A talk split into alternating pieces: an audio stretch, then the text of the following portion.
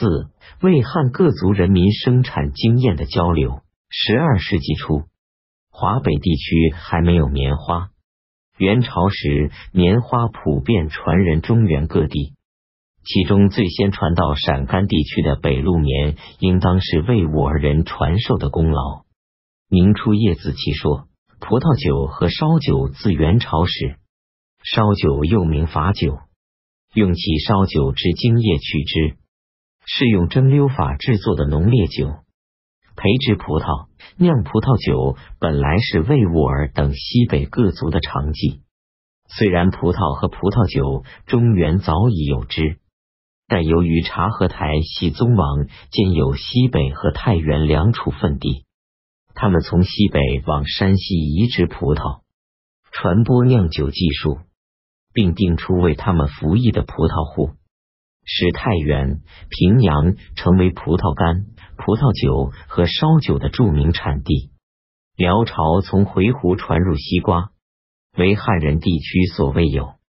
叶子奇说，元世祖征西域，中国石油种，大概是元朝建国以后，西瓜才逐渐在中原和南方传播。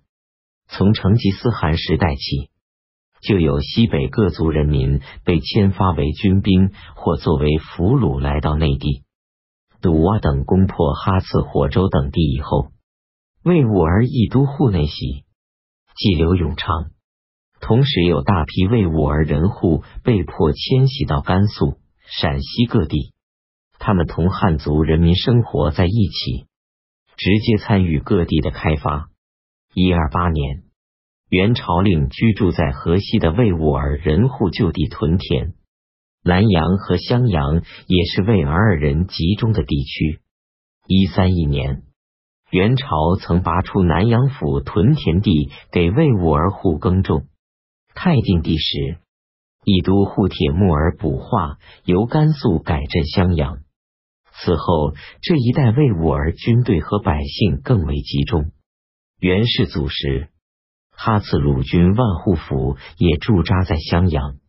一二九二年，元朝拨给住在襄阳的苦差和哈刺鲁人六百余户以农具和种子，让他们耕田生活。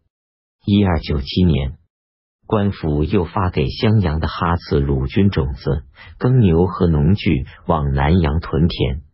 元世祖时，魏武儿军队曾成批的被派驻云南。仁宗时，云南行省又调汉军和魏武儿军五千人驻乌蒙守戍，就地建立军屯，开发了彝族地区。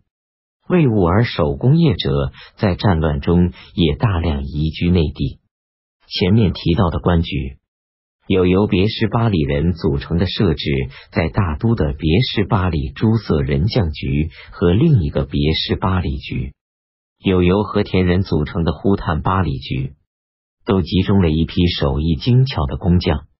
一二八八年，元朝曾下金散居陕甘的一千多户和田和喀什噶尔的工匠屯田，可见西北各族散居内地的手工业者当不在少数。他们把特有的技艺传到中原。汉族劳动人民因为被俘或充军，大批迁往西北，对西北各地的开发也做出了贡献。十三世纪中，准噶尔盆地边缘已有许多汉民从事种植大小麦和熟谷等。阿里马里城有当地人和汉民杂居，南面的赤木儿城居民中有许多太原和平阳人。魏武儿人以平取水，提水量有限。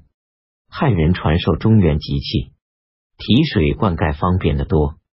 魏武儿人民称赞桃花石指汉人诸事皆巧，可能在其他方面也传借了中原的先进的生产经验。